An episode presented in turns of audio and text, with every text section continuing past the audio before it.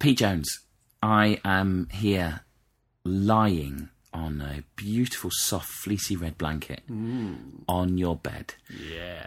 It has taken 10 podcasts, but when I cornered you in that pub and bought you some beers, this was the outcome Well, this is beautiful, I always beautiful intended. Uh, welcome to Funny Looking Podcast, dear listener. It is it is episode ten, and due to the way society functions and numbers exist in our lives, this is a milestone.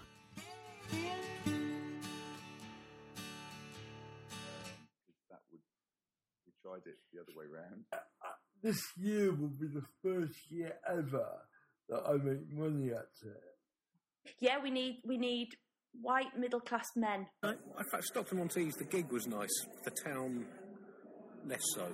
What kind of impact did their sponsoring his uh, Edinburgh Oh. Fringe Festival podcast have? Oh, uh, minimal, I would say. Well, My blood type is uh, no. I am on Twitter. I don't have breakfast. simple, simple answer to a protracted question. I don't, I don't, I don't eat normally till about eleven. So I've some wood or, you know, hunted a rabbit. I used this really special uncle. Um, oh, sorry, other influences. telling you now. Hold up a mirror to myself. Cry. and I don't think, uh, you know, I think our ambition has always been to keep on doing what we love to do, and that's so it's all part of that, really. The least wanky way possible. Uh, Mr. Arthur Smith. It's been a pleasure, and your hypno will be kicking in any moment. All those people spoke to us. To be honest, when you did corner me in that pub and bought me three or four pints, I think it was four to be honest. Yeah. Um, I'm amazed at all the people we spoke to. Just genuine people I genuinely admire. Andy Zaltzman was just like when he said yes, I was like, right. And then Pappy said yes. Arthur Smith said yes. Simon Munnery said yes. Richard Herring said no. But ev- Th- it's been a pleasure, and it's been exciting to find all these really interesting things and share them with people. Have you enjoyed the comedy that we've seen? Loved it. I've loved going out and, and sort of looking almost slightly behind the curtain and seeing how things work and, and learning those sort of mechanical ways that things are put together. Uh, I've not enjoyed the one ago attempt I've had at editing. That's a nightmare. Stop going on about it. We've done 10 podcasts and you edited Yeah. 20% of one of them and you haven't stopped going on about it. It's like It it's was like meant to be just solidarity. I was meant to be like, oh, I'm- rubbing it in my face. It's like you, it's not you jumping up and offering. oh mate, I'm offered to do some of this bit. All right, then I think we should do. I think you know what we've done. All right. You had a nice time. I've had a lovely time. What Te- was- ten more. yeah, not tonight, but over the course of a year, sure. All right then. Until somebody physically phones us up, phones us, mind, facts, faxes us and says stop. Funny looking. We'll carry on.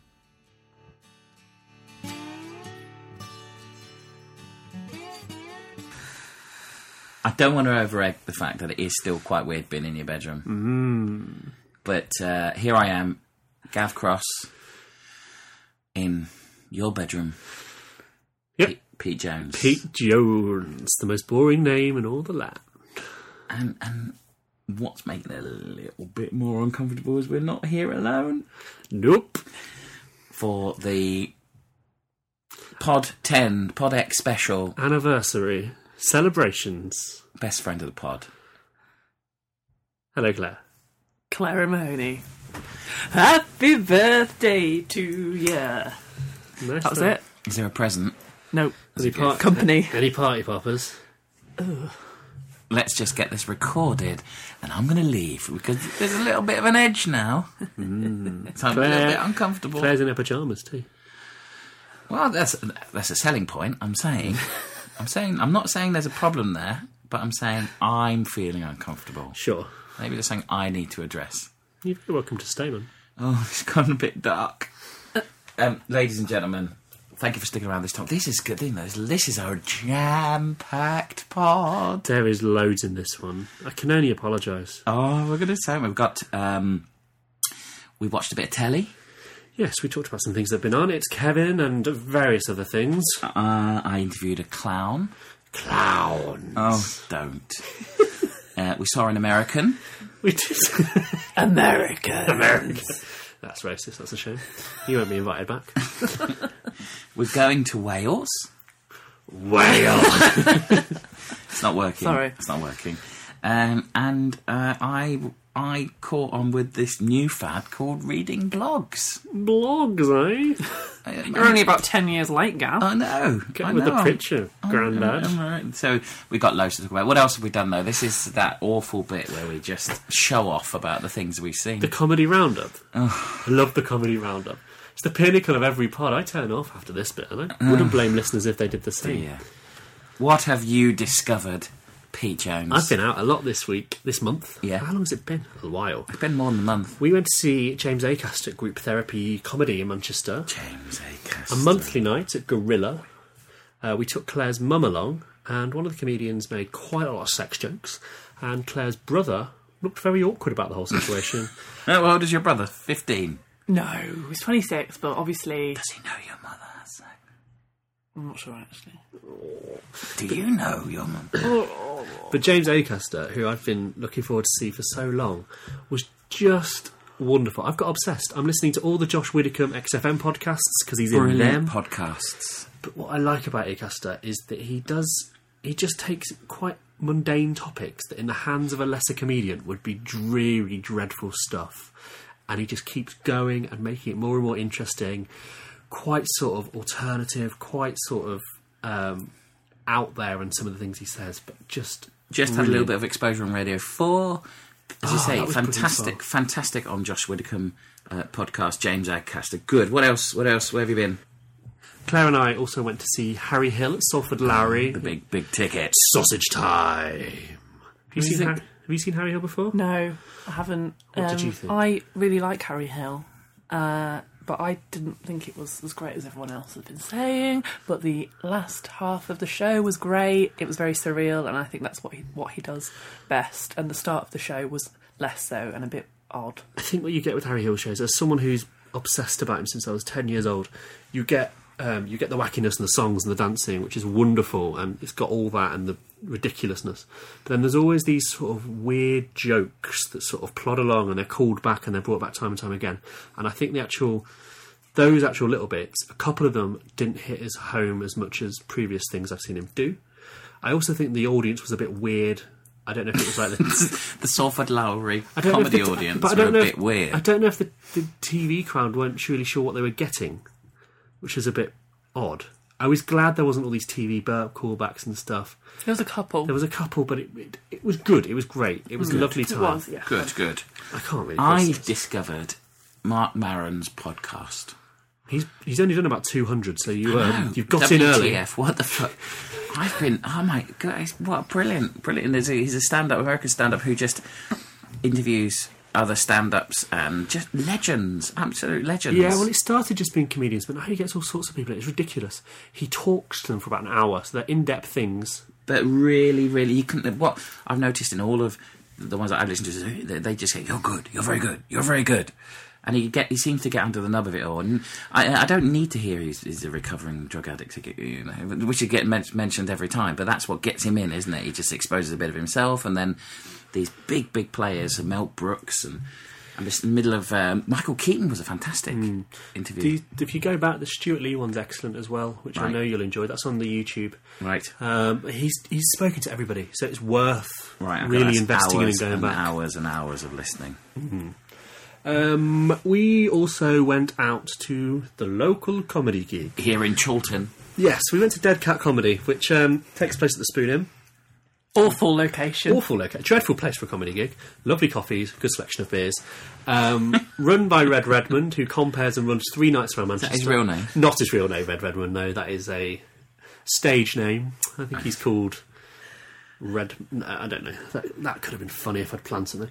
Um, and this month, I really enjoyed seeing Liam Pickford, who's been someone I've been trying to see for a while.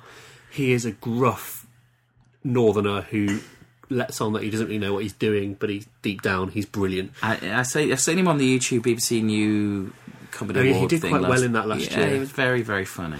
So well worth checking out and, and check out the Dead Cat comedy stuff because there's lots of interesting nights And it's for free. and it's all for free. There's a bucket system, and if you go to gigs in Chiltern, there was a baby there last time, which was fucking awful. Cholton. Chilton. Take your baby in a papoose, like a big long Oh, piece of material strapped was- to. It was a bit Disgusting weird. behaviour. Disgusting, disgraceful behaviour. Hummus everywhere. I think it's very lovely. It's what a lovely idea, kind of family. This is because you're still angry in your twenties. We get. I'm not angry. I'm angry when there's babies around. Babies. They can't babies understand the comedy. neither can Pete. Yeah. Mm, fair point. Well made. Yeah, it's, it's good job. On, good job you asked me to be on this podcast, wasn't it? All, those, all that year ago. I think you can tell that I've not been out for a month by the fact that we have an article coming up about things we've watched. I've watched on TV. And of half those things, I go, no, I've not really seen that yet. Uh, there's so much of this podcast. I think that we need to. to and Claire, you're here. Hi. Oh, she made a lovely dinner earlier. Always. If I'd known we were doing this in person and not over Skype, I would have offered you some. Gav turned up at my door earlier. It was nice. It was a nice surprise, but a surprise nevertheless. Tony Law saw him, loved him. Oh, Tony Law. Tony Law, man of beard and hair, Vikings. Do you Loved remember there was, him. there was about three podcasts where every every podcast was just Tony Law. Tony Law. Tony Law. Go on, go on. What did you think? What did you think? I just thought he was great. Lots of banter. Banter. We're just doing callbacks. Oh, really. sorry. It's fine. It's just. It's just. I, I couldn't explain it. Oh God, this is a terrible. It's a terrible. It's a terrible description, but I think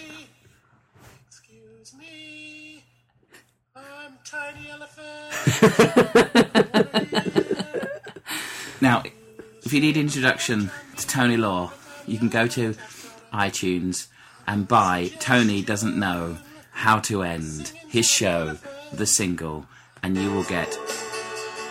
Oh. Uh, memories. Tony doesn't know how to end. Come on, wasn't it a beautiful show? I think it's fantastic. You can't describe it. Because think why that's would it, you need yeah. to? Why would you need to? Go and you see don't. him. No, it- no one. It shouldn't be described to. You should go and see it. I think it's great that we can't describe it, but it doesn't make for a very good podcast. No, but then, but then it, we've already talked about it, and we talked about the fact that he does um, very, very, very funny racist voices. Bad ones. They're very funny Yes, though. We're yes. allowed to, Yeah. why, why are we allowed to laugh at Tony Law being racist? Because he's another level man. Ah, Don't make that noise in my bedroom.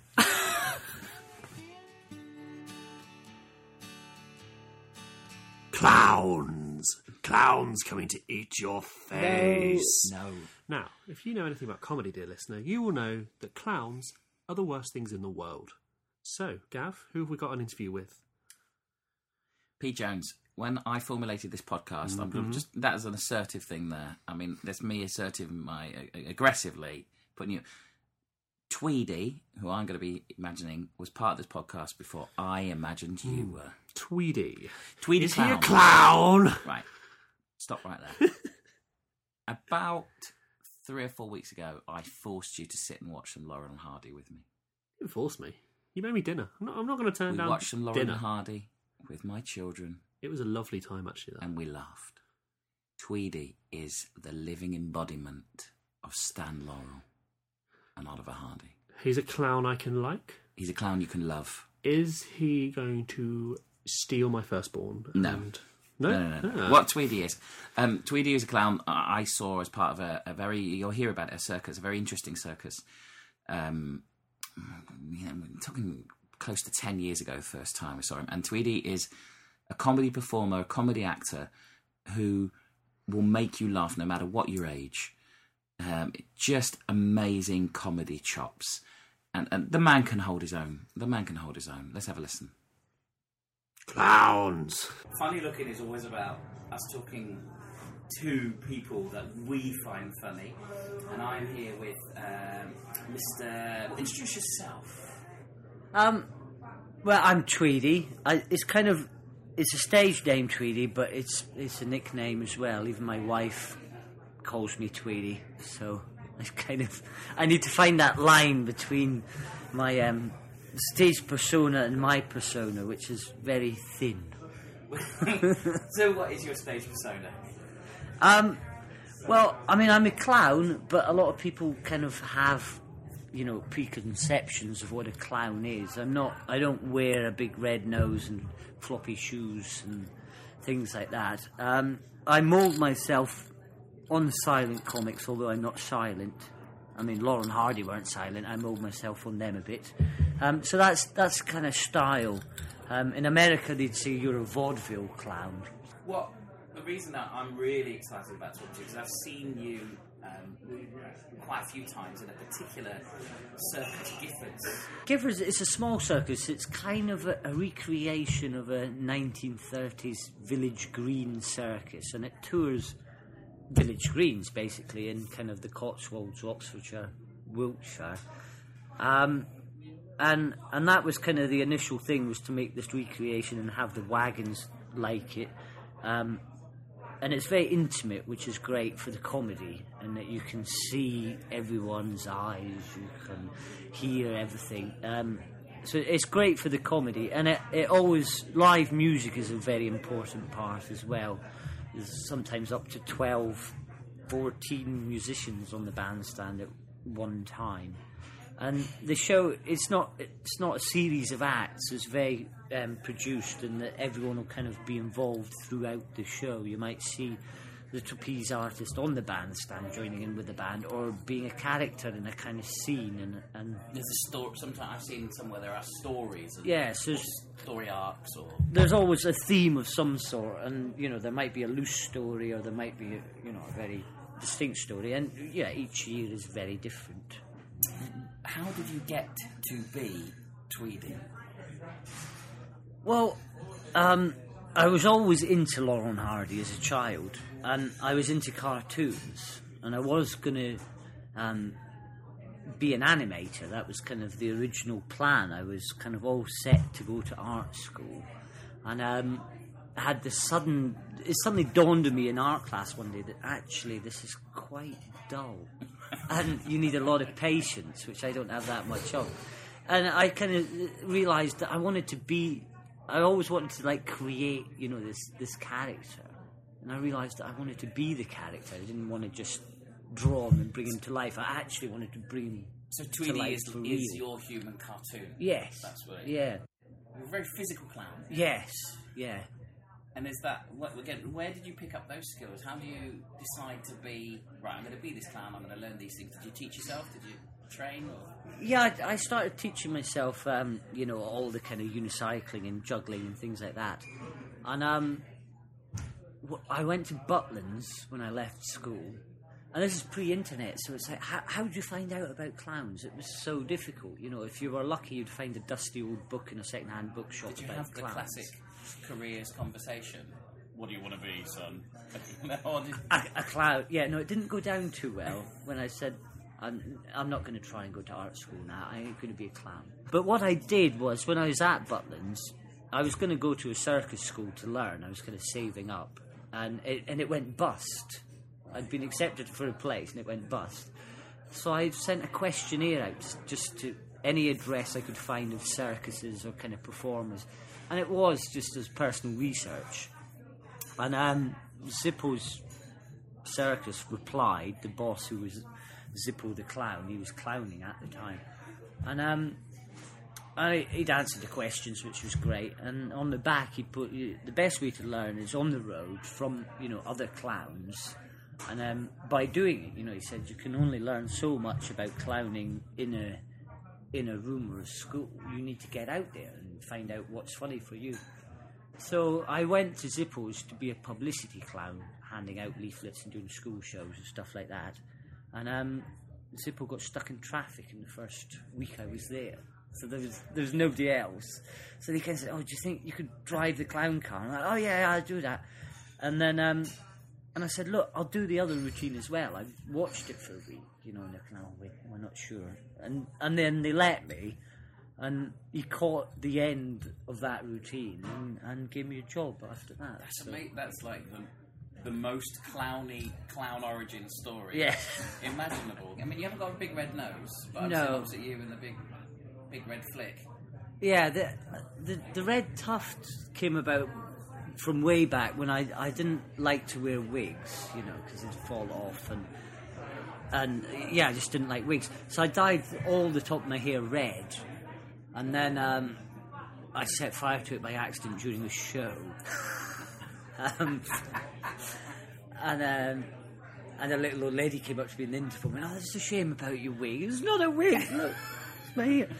And um, I saw Giffords, and I knew Nell for a long time, who's the owner, or one Nell of is- one of the owners of Gifford Circus. And when I saw the show, I just loved it, and I I approached Nell, and we were friends anyway.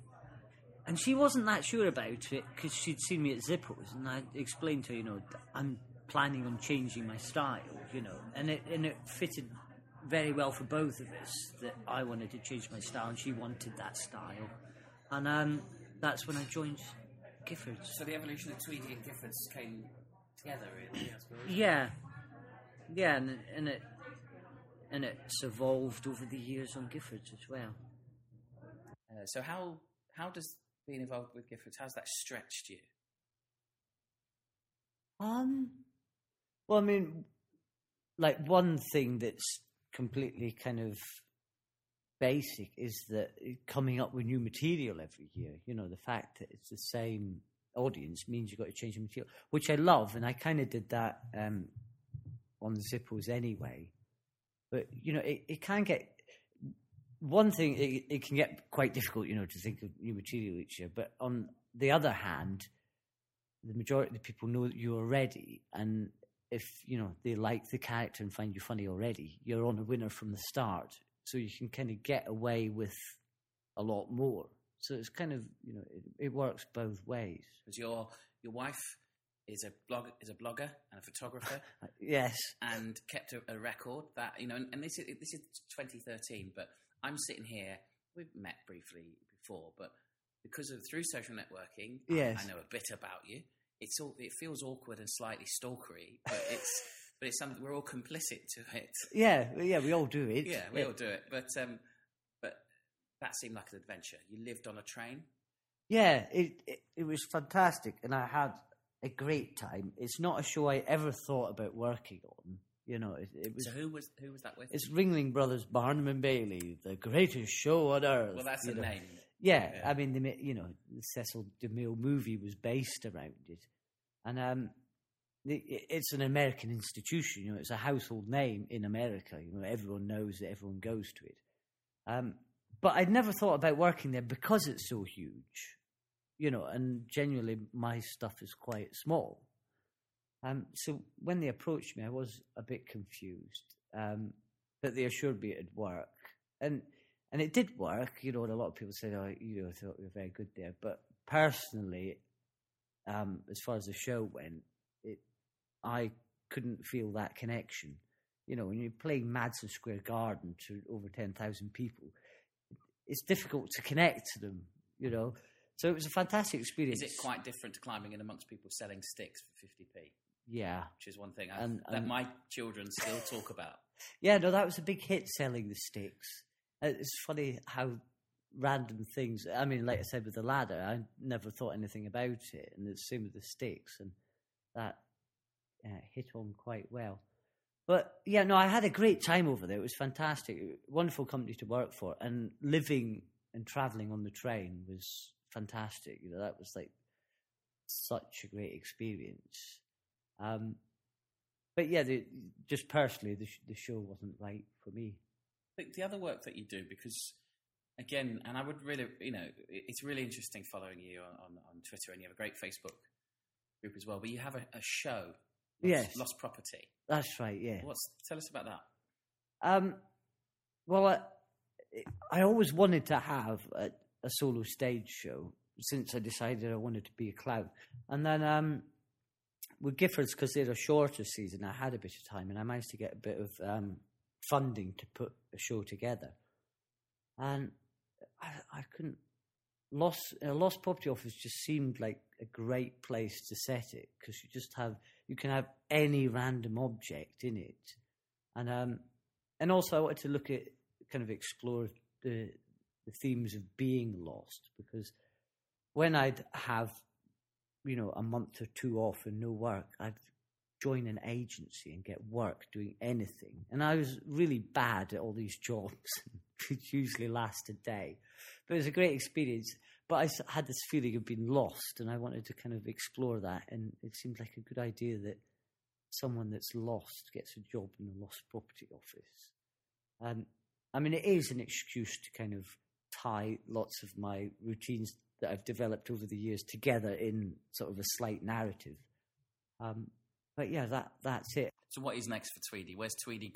How the, is this Tweedy character growing, and where do you want him to take you? Um, well, I, I just love doing what I'm doing. I mean, I'm developing a new show at the moment, and I don't know when I'll do it or anything like that with Nancy Trotter, who works for Giffords. Anyone that saw it last year will know her as the, the Mad Bird Lady. Um, and that that's a show exploring dementia after someone suggested it. Uh, so I've got a lot of research to do with it. But it's kind of interesting to kind of look with, you know, what people think is mad and what people think is normal, and you know, because clown is often perceived as a mad person, and so the, yeah, there's a there's a lot to explore there, and um, and I I'd like to do some sort of more film work because Laurel and Hardy are you know, my big inspiration, but I want to do what I do in film. I don't want to just you know suddenly try and be a, an actor on TV or something. And I got a project on the go um, to do a series of short films that then will hopefully be like a full length, which is kind of um, a homage to silent movies. It won't be silent, but it will be in that style. So hopefully that'll all.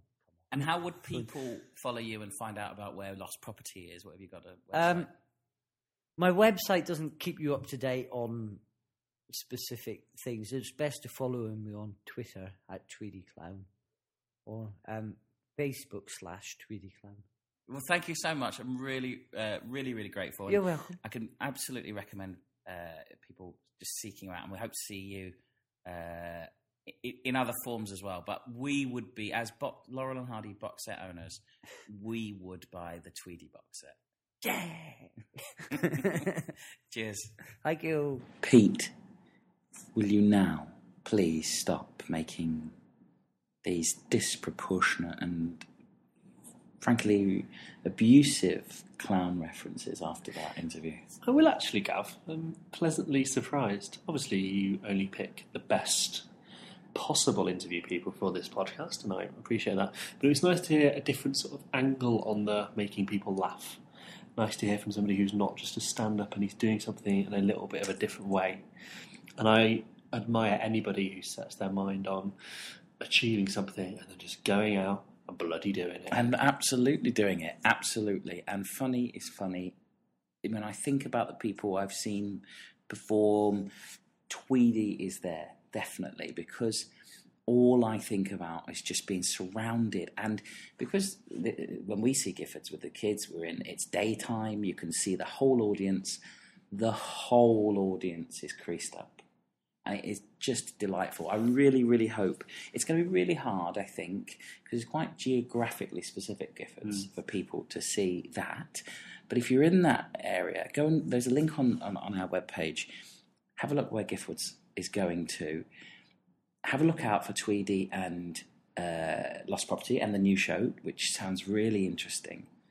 I think there's a fantastic crossover between clowning and dementia care and, that, and laughing. Yeah, that was really interesting. It really interesting. And uh, follow the guy. Uh, there is another link to YouTube stuff. Listen to the build of the audience. The giggles roll, and they're from kids and they're from adults. Funny is funny. We should do more about Laurel and Hardy. We should do. I'd be up for that. Just watch Laurel and Hardy. People go out and buy Laurel and Hardy. They are absolutely brilliant, as is Tweedy. Thank you. So next up, we're going to talk about Jamie Kilstein, who we went to see at XS Malarkey recently. Jamie is an American-based uh, comedian who came over and did a selection of shows, quite a few at Soho Theatre in London, and then he came out on the road, and one of them was at Jabez Clegg, the home of lovely XS Malarkey. Oh, what a treat to go from. Was it a successful run in Soho? It did very well. The reviews were all very positive, yeah. As he told us at the start, because his his dad emailed him a passive aggressive congratulation. Well, I didn't know who Jamie Kilstein was. I mean, it's like one of those things when when when you've seen someone and they And if we skip to the end, it was a fantastic night. But you're like, why didn't I know about this person? I, and, you know, the flyers went round. It was a highlighted night. Oh, American comedian. I wasn't sure you were going to like it, Gav. I don't know why, but he didn't strike me as somebody who would come across as very Gav. If we give some sort of context to what he's like, he is devoutly atheist, yes, a devout Passionately. feminist, passionately vegan, all these things, very left wing, which gets him into all sorts of Martial trouble. artist. Martial artist. The, the, guy is wiry. Yeah, he could like, but if he got you on the floor, Yeah. he'd be, you, you wouldn't be getting up. Oh, yeah, yeah. And I, I think it'd be fast. I think he'd go for the throat. Yeah, I think it would take four of us to even last 30 seconds. But he, he looks like, if you look at a poster, he looked like the tough, acerbic, angry guy he is. But when I first saw him, he had that small, wiry, nasally American look like he possibly had trouble at school. Well, I think- very mixed. Whilst he was this left wing sort of aggressive and did these bits, these little, I think he would kill you for calling him left wing. He is so he that is so above politics, so overtly political. The man has opinions. When I don't, I, I, you know, I'm left wing. Let's put it out there. I'm all right with that. I'm fine with that. But really, his position on things, I find adm- admirable, admirable, and very tiring. But I think at the at the end of it, when we came out, we were both buzzing from this show Yeah. because there was a man just passionate and exciting and ultimately very very funny, expressing his views in this way, and their views we all agree with.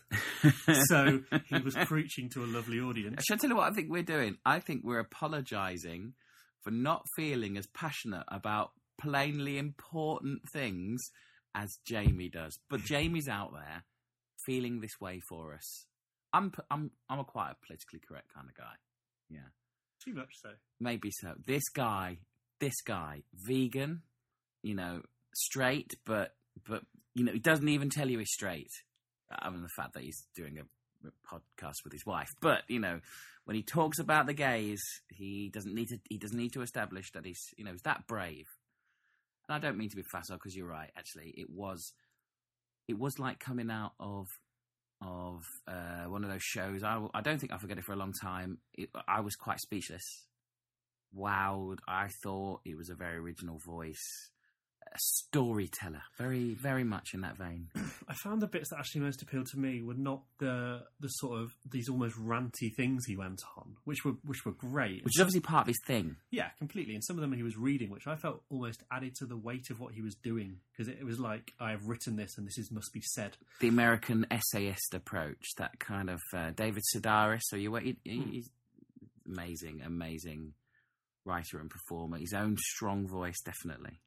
But the bits that really appealed to me were more the personal stuff, the stuff about his life, the stuff about his childhood and his granddad, who plainly didn't agree with his views or what he was doing with his life. But there was a, an honesty and a human human side to it that I really really enjoyed, and they were the bits that sort of stuck longest with me. Yeah, and, and we all we want when someone lives a life so far alternative to my life and certainly yours, Well, you know, I hate everybody, so you you just uh, you just hang on to those bits where it's like uh, you don't get on with your family either.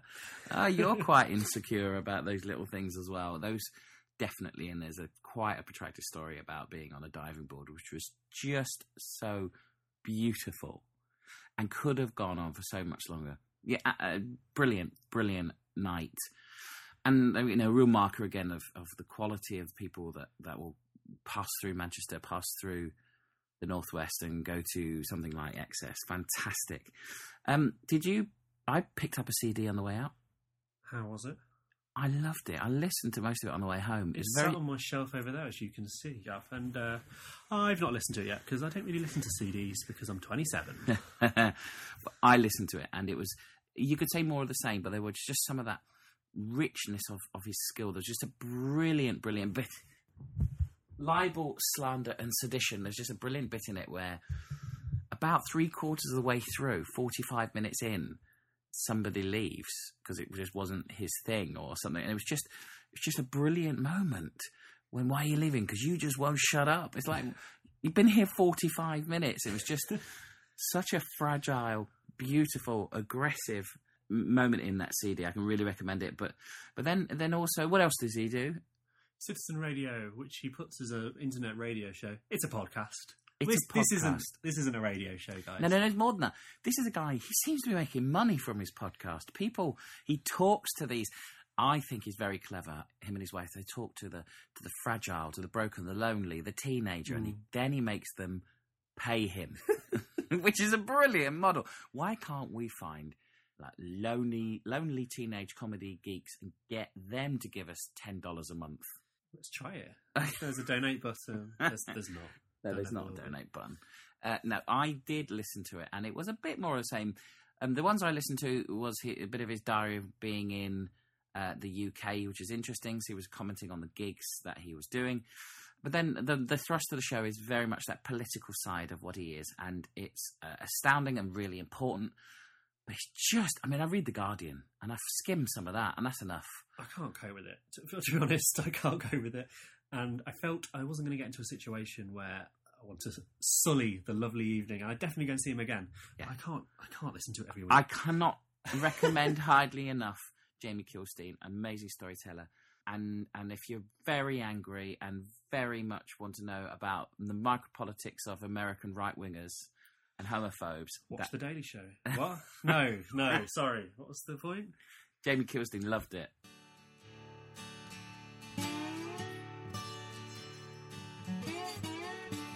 Television, the drug of the nation, breeding ignorance and feeding radiation. Do you watch television? From time to time, yeah, I sort, I sort of TiVo things and then come back. TiVo. Now that's like the American thing. It's like TiVo. Hey, TiVo it, TiVo, and suddenly uh, you've got TiVo. I haven't got TiVo. Virgin Media, my friend. I've got Virgin Media. I think this is really what the podcast's about. But I want a TiVo. You start reviewing electrical items. That could be a new, there's a lot of feature. there's a lot of podcasts out there reviewing items, and they get sent things free. Do they? Yeah. We could do with a new portable mic, please. Thank you. Yeah. I've watched a lot of TV recently. Come on, right? What we're going to talk about? We're going to talk about it's Kevin, the Mimic, Anna and Katie, and Derek. Quite a broad spectrum of things. All right. Lots to say. Where do you want to start? I want to start with it's Kevin. Okay. Kevin Eldon, Kevin. the actor, Kevin Eldon. Kevin Eldon. Kevin Eldon. And if anybody's listening to this who hasn't, isn't aware of Kevin Eldon or hasn't watched It's Kevin, just Google the man, look at his face, and go, oh, it's him. Oh, the guy from Space. Yeah. Sure. Uh, to um, uh. Yeah, Fist of Fun. Uh, Alan Partridge, Big Train, Brass Eye. Jam. Uh, so Kevin Eldon is, is is thread through so much of the stuff that I've watched and love. And then a couple of years ago, he had uh, his big Edinburgh kind of debut solo hour, and then What's got. taken him so long, Gav? Oh, man's busy. I don't know. He's like 50 now. Fifty-two, I think. I'm very aware of age at my age. I look at him and go, oh, he looks good for his age. look terrible. Um, uh, yeah, so he got commission, got a serious commission straight away, and here it is. It's Kevin. I have grown to love it.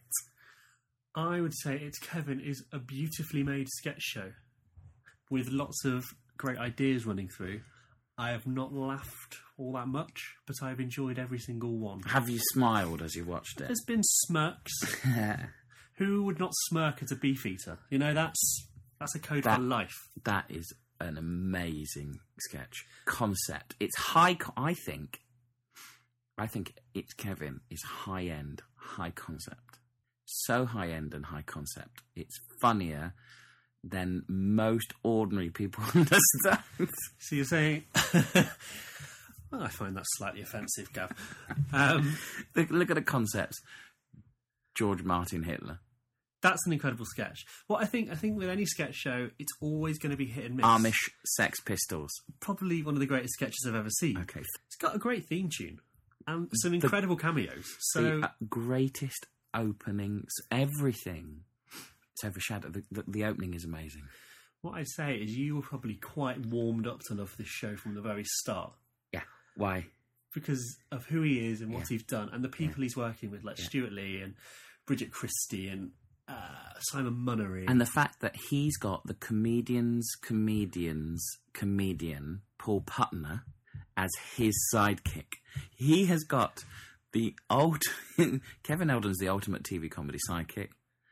Getting Paul Putner in to me is just a genius concept. Do you think it'll get another series? Yes. Okay. Because people, the people that It's got incredible reviews. yeah, amazing reviews, and I should imagine. Look at how much it would have cost to make. Probably not very much. Look at how much originality it is.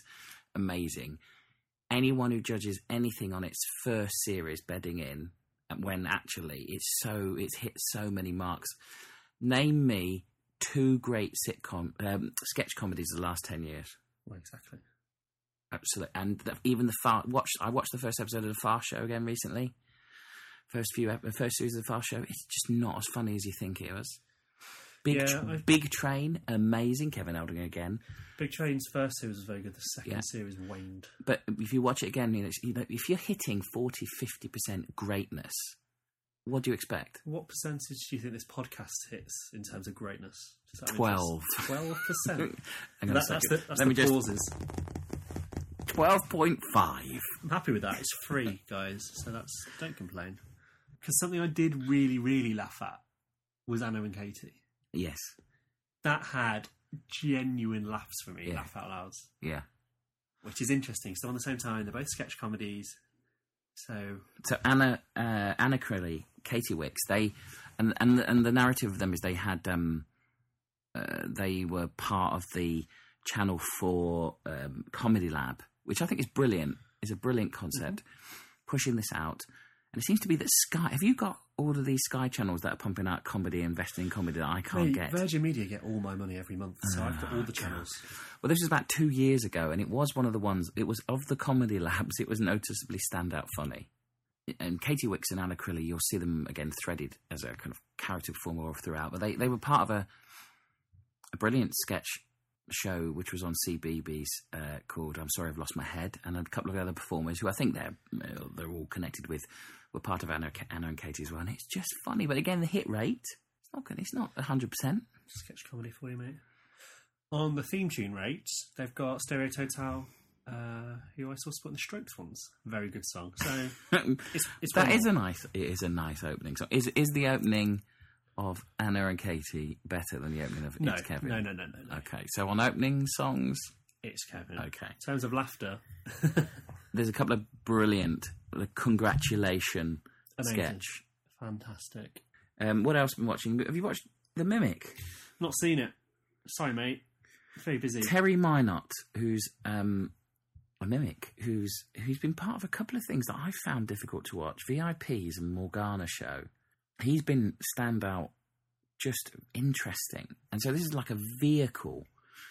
And in that that that vein, we're going to come on and talk briefly about Derek. That vein of very gentle things, nice people. Hmm. It's it's in a similar kind of. It's got a similar feel, but it's this this this threaded story, which has seems to have some allusions to Terry Mynott's own story of a guy who can do voices but isn't doing much else, which gives him a chance to do voices, and it was just beautifully gentle all the way through. Really, really worth a watch. Belly laughs. Or A couple, a couple. There's an amazing bit when one of the guys from Cardinal Burns, Cardinal or Burns, I don't know who they are really. They're very funny as well. And he just and he phones him up pretending to be um, to pretend to be Ian McKellen, and it's just I, I found that with the payoff of that just laugh out loud, eruptive funny. Probably still on 4OD, so I'll check it out. Absolutely. And you've finally caught up and watched Derek. Yeah. A bit late. Well, a bit sceptical after seeing the first Why episode. didn't you watch Derek as it went out? I have issues with Ricky Gervais. I, which I'm working through. Uh, regular counselling. Big talk. Um, issues with his at- his presence on Twitter and use of words and faces that I don't think are correct. And also a deep, deep love for The Office. And do I want to Deep and abiding. and do I want to sully that with uh, watching Derek? So we watched the first episode, me and my lovely girlfriend, and then we left it alone for a bit, and then we just we watched a, one episode, and then we ended up watching five in a row. And my overall feeling was that I enjoyed it a lot Why? because it's gentle and kind and nice at the heart of it. It doesn't need Derek. We can get rid of him. and if you kind of put that into your mind, that's fine because you can enjoy Kerry Godliman's. The character of Hannah is lovely. I've said lovely about 12 times. Yeah. And I thought this show was going to be a lot more offensive. And, you know, David Earl tries to take it there. But the presence of the old people and criminally underused actors in the incredible. old people. Um, I think if you want to hear my opinion, which is quite direct, you should go to uh, our Spreaker channel, and you will hear a little live podcast we did in a car, I forgot we did that. um, where you'll get my take on Derek, and I and I would very much look forward to a second series, and I will watch it. But if you want to hear my take, it's there. I reckon by the time this gets out, we will be in like single digit days away from being in Wales. We're all going on some holiday. Huntleth Comedy yes, Festival. dear listeners, we're going on holiday. Me, my lovely girlfriend, and Gav, who I work with, are going to Wales for a little jaunt because they're in a little town called Machynlleth. Is an incredible comedy festival. Oh, I, I, I have been excited about this for a year. Well, because you popped in last year to I see your good friend. Arthur Smith. I Did did. I popped in on the way. I was working in the area, and I spent the afternoon and evening, uh, and I got to see a show. Uh, a show. I went to see a recording of a of a BBC Wales uh, comedy. Very, very, very, very funny. Dan Mitchell, um, and it was just brilliant because if you know Machynlleth, it's a tiny town, small town, very alternative um, a bit of an intersection of the roads. It's got quite a mix of people, and but it's it's tiny, and but it just had these amazing people. You're just sitting in a pub going, "Hey, there's some, oh, got to go here." This is the fourth year of the Machynlleth Comedy Festival. Yeah, And if we just run through some of the people we're going to see, because we've got tickets booked already, and then we'll just salivate a little bit, and then we'll clean that up. Yeah. And then we'll get on with the rest of the podcast. Who have you got lined up, Gav? I've got um, Tony Law. Oh. He thinks I'm a genius. He said so on Twitter, Gav. You can't. Uh, Pappy's. I'm very excited to see the last show ever. Hey, Um, you're in for a oh. treat. Um, new act showcase. I think if you're going to go to a comedy festival which has been curated within an inch of its life, Hmm. you've got to go and see who people think are interesting. And the New Act Showcase is on the Friday night, so we No, will. uh, No, no, that's the um, Oh, is that the festival showcase? the festival showcase. Yeah. I They just start calling things showcases. They're going to get confusing. Um, what else? Uh, Bridget Christie's new show. That I'm very looking. For, I'm look, seeing a different Bridget Christie show. She's doing two. Yeah. Sure, she is. You're seeing her last year's Edinburgh. I think I'm seeing the beginning of her next year's Edinburgh. I am very excited to see Bridget Christie. Um, Stewart Lee is doing three nights. We're seeing Stewart Lee, uh, obviously running in some of his material, but we're seeing him in this tiny, tiny venue, which is I'm so excited about. It is just the back of. It's in the bowling green, Yeah, and it is the back of a back room of a pub of a of, of the bowling green. Sounds incredible. and it was amazing because I, I saw this recording in there, and they're playing bowls out there, and obviously all the locals just look as you go through, going, "Oh, okay." Hippies, eh? but it's a ch- that's very exciting, a tiny, tiny venue. Claire, who are you looking forward to seeing? Brian Gittins. Gittins. We are Yeah. seeing Are the you going to live. fangirl stalk him? I'm gonna. I can't wait to uh, stalk. Sorry, talk to him. Nice. Oh. We uh, One Direction are in town at the moment and staying quite near where Claire lives, and she's been picking up some tips about Yeah. how to make posters to hang around near. So, yeah, I've Brian made a few posters already. Yeah. Um, bought some glitter. Um, made a few t-shirts. Do you want one? No. You do. Yeah, you do. You're, you won't be able to play it cool. Tim Key. Tim, Just you're Tim seeing Key. Tim, Tim Key, aren't you? Yeah. Nick Helm. Helm. Oh, tell Helm. how Last thing on the. Sunday, Yeah. I am going to be I'm very excited drunk. about the alternative Comedy Memorial Society. What is this? I've not got tickets for Saturday afternoon yet. Sell it to you. Right. Okay. So this um, this is a big big thing on the the London comedy scene. John Luke Roberts, Tom Tucker, I think, are part of that kind of the pot stirrers of that. It's supposed to be. It's, going to be two hours. They're going to be getting all of their friends in, and if you know the fact that their friends are, are Tony Law and and Stewart Lee. Um, it's just going to be random and bonkers. Um, I think it's going to be that, that hybrid mix of comedy, cabaret, uh, and it's going to be Saturday afternoon, and it's just going to be funny. Sounds like a rip roaring affair. Oh, Yeah. nice. Ooh. The woman we're staying with, Claire and I, have got a lovely guest house. She's going to that. She told me earlier in an email. Yeah. Lovely lady, drama tutor from Aberystwyth University. Aberystwyth is a very, very um, famously very alternative uh, drama department. Um, so I, I think she sounds like a fantastic person. Tea and cake on arrival. She's Yeah. already promised. Where are you staying? What have you got? Have Um, you got? I've booked the twelve pound festival camping weekend Right. ticket. Enjoy. Enjoy. Enjoy that. Don't come knocking my- on the I'm window for a my shower. Five-person tent. I'm going to have my table and chair. I'm going to have my little burner going. I'm going to be so happy. How many duvets you taking? Five. All five. I'm taking two. Uh, two sleeping bags, a duvet to sleep on, a duvet over me, and a blanket. And a blow up bed. Uh, yeah, little, little blow. Up. Yeah, I'm so excited, and I can pay a pound to go and wash in the uh, sports centre. I've changed my mind, Pete. Let's go to the tent Yeah, area. I'm staying with the, the the tent area, not the camping site. the, tent area. So um, I think we're going to do some. If we can get 3G, some probably some live things. I'm going to try, and we're going to try and, and hijack people for interviews. I'm going to be a dreadful drunk. Are you? Um, I would like to challenge some comedians for a penalty shootout. Oh, that a nice idea. Is there a green that I could boot a ball around? Uh, but why don't we Just just take to over the bowling green? Yeah, I'll take a football really with me. well. So if, if um, I will try and do that for you, dear listener. Okay.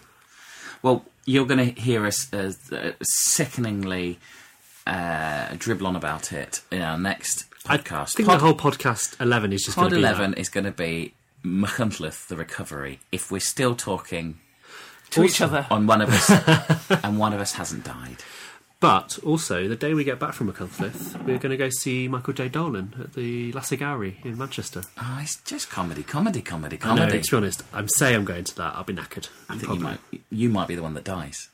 Fingers crossed, eh? Because you two are better than me. On a comedy nerd scale, where do you put uh, yourself? Definitely below you, Mhm. but definitely above your average, average Joe Sixpack in the street. Okay. And what makes me a nerd? Just kind of the way that even if you watch a TV program, you'll tell me something about the extras because you've saw them in the eighties doing some cabaret with a plant pot on their head.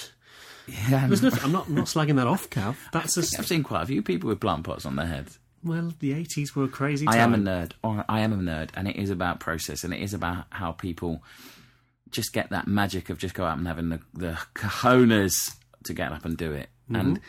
And I what I found recently, uh, and I found really interesting, is that there are people out there who are blogging everything and are using blogs. And I know blogs is a very nineties thing, isn't it? I'd say late nineties, early two thousands. Yeah. And that's why we've just started one Let's with party like it's two thousand and two, Gav. with the, with our flog. And um, I just think I, I think if you're interested in comedy, if you're interested in people who are out there, particularly people who are just finding their own way, who aren't who uh, who are, are are slogging at that coal face of it, there are people who are capturing every single gig they're doing. And there was a couple of great blogs where I think it's just worth listening, worth going to see what what's going on. Um, well, actually, no. Someone, Diary of a Small Girl. Um, Lou Conran. She's part of a, a, a duo, Hanks and Conran. I, I've not seen them work together. I've seen uh, Hanks, n- not that one, uh, uh, do some fantastic stand up in a very difficult, tiny audience situation. She was r- amazingly funny. But I've never seen Lou Conran, but I love her blog. It's quite. It, it's not a very regular one, but just a beautiful writer. She's written a couple of pieces that have really moved me about the joy of being a stand-up, the the uh, complication of being a stand-up. Just her description of being in a car full of her friends going off to do a gig was just lovely. Um, she writes about herself, she writes about her life, she writes about her friends, she writes about her neighbours, but just uh, just Diary of a Small Girl. All the links will be um, part of, or be on our website, or be in the detail of this pod. But um, I can really recommend that one. Um, Martin Moore. You, Oh yeah, well this is like yeah, this is your mainstay, isn't it? He's great on Twitter. amazing on Twitter, but he's also got this just brilliant blog. Now, again, Martin Moore. Some people, he, you know, some people find him quite challenging uh, in, in what he approaches. I think his position on those people would be fuck them. Oh, I'm usually the one who swears on this podcast. I know, but he's actually a very thoughtful guy, very funny. He's just a brilliant gag maker, and he puts them out. Yes, brilliant Twitter feed, but his blog where he'll expand on a few things, talk about things that he's done, talk about a really worthwhile blog uh, to follow on. Um, this is a, a, a Facebook spe- specific guy, uh, Russ, Russ Monkey with a Gun, and that's one word. Russ is uh, Not his real name. who knows? Uh, Ross is. Uh, he studied lying at the University of Oxford, according to his Facebook profile. Um, is is a man around my age, early forties, a man uh, with children, uh, a comedian, a stand-up. He's working the circuit as well, and he logs every almost every gig that he does. He'll come back and just reflect on it and just offload it, and that's fascinating. Do you think that's part of the writing? It must be part of the process to work out what's good, what's bad. Uh, well, I think it's part of the process of being a writer. Writers write. I I can't write. I hate writing. But people who just sit down and just write, and and I think if you're going to be a reflective writer as well, and if you're going to talk about the gigs, the good and the bad, that's what's fascinating. Mm-hmm. He's very honest about when a gig goes well, and you allow I allow him to say how well a gig has gone because he's had enough in um, instances where he's written that the gig just wasn't so good and, and possibly why. So that's fascinating. And the last one I'm going to recommend, I'm going to recommend it um, because he's done something for us as well, is uh, a blog called poursomegravy.on.me.co.uk. What a lovely image. oh, that's a bit uncomfortable here in your bedroom, Pete. well, frigid. Uh, St- okay, Steve Price. He's as we speak, gig 105, comedy night at the Beech Inn, Chorlton. Lovely. Now, the thing I know about the Beech Inn is good selection of ales, and at the weekend they have like an interesting Thai uh, car that pulls up into the garden, and you can get some really interesting, nice, tasty snacks. Have you seen the comedy at the Beech Inn? No, uh, but like I said, the food at the weekend delicious. Well, Steve uh, Price has has captured every single one of his gigs. He's reflected on it. He's thought about it. He's gone through. It's a diary. It's like a working diary of a growing comedian, and I think it's. I think just for tenacity alone is worth investing in. And you know, if you've got something that that that pops an RSS feed into your um, iPhone, there's no effort required. You can click on and get the email. And Steve has written something for us introducing you to this process, and it is a flog on our website. Funnylooking.co.uk. And I think uh, this um, he has another website. His website's called the World of Sherby Fifty Seven. These things you get stuck with these handles. Who knows where they come from? But if you are someone uh, who's interested in being a comedian, who wants to have a go at a stand up, who wants to do an open spot, follow this. Well, this guy's 105 gigs ahead of you. Now, in comedy terms, I think that's quite low still. Mm-hmm. In blog reading terms, it's quite high to go back to. I think I picked it up around about blog number 70. Um, but I've, I have read, read them all. Uh, but just, just to see how someone goes about growing themselves as a performer and as a writer and as a stand up. Mhm. And you can get that introduction and all the links you need for Steve by going to our website, funnylooking.co.uk. And uh, Steve has written a flog for us. And if anybody else wants to write a flog for us to, you know, j- just points people to their work because that's what we want to do. We want to celebrate what you're doing. Are you writing a blog? Are you writing what you do? Have you got something that you want our website to point it to? Then write something for us and we'll put it out there for you. Yeah, I particularly think if there's any sort of women in comedy pieces that people. Oh no, no, no!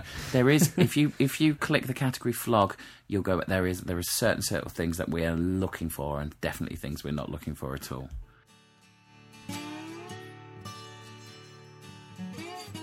Pete Jones, um, separately to his girlfriend Claire, Claire Mahoney, said that he needed a pot. Uh, no, needed a, a, a what? What did he need? A catchphrase. A catchphrase. And then Claire comes in and says you need a catchphrase. Uh, any listeners out there who I don't. want? Think, I didn't say I needed a catchphrase. I said we needed some sort of You need, slogan. you want, you the want opening doors. what you want is people to stop you on the street and go, "Are you Pete Jones? Hey, what's a happening?" you know, whatever it is, whatever you want it to be. You know, hey, I got big ones too. You know, you, that's what you want, isn't it? You want the, you want to be the the the ho ho guy, don't you? Don't you, Pete? Pete, what was that catchphrase you just thought of? Oh, I think You've been really- thinking of catchphrases. Yeah, if you look under this bed, there's just. It Uh, was, it was just the way I like it. That's your catchphrase. That's just the No, way I like it. Just the way I like it. Well, um, let's just say the beginning and the end of the catchphrases is in this, the outro segment of the funny looking podcast, Pod X, Pod 10. Thank you very much for listening. That could be my catchphrase. That's a very good one. Do not call it Pod X. Why? It's like X rated. It's Roman numerals, which is kind of somewhat older than. Before Older than porn? No, it's the oldest profession. Wanking in Genesis. Don't call it Pod X. Can we call it wanking? Can that be your catchphrase? Wanking in Genesis. No, it's very inappropriate. It's been a big one, isn't it? That's what that your said. catchphrase? There has never been a better time to end this podcast I love than you. right now. Bye. Bye.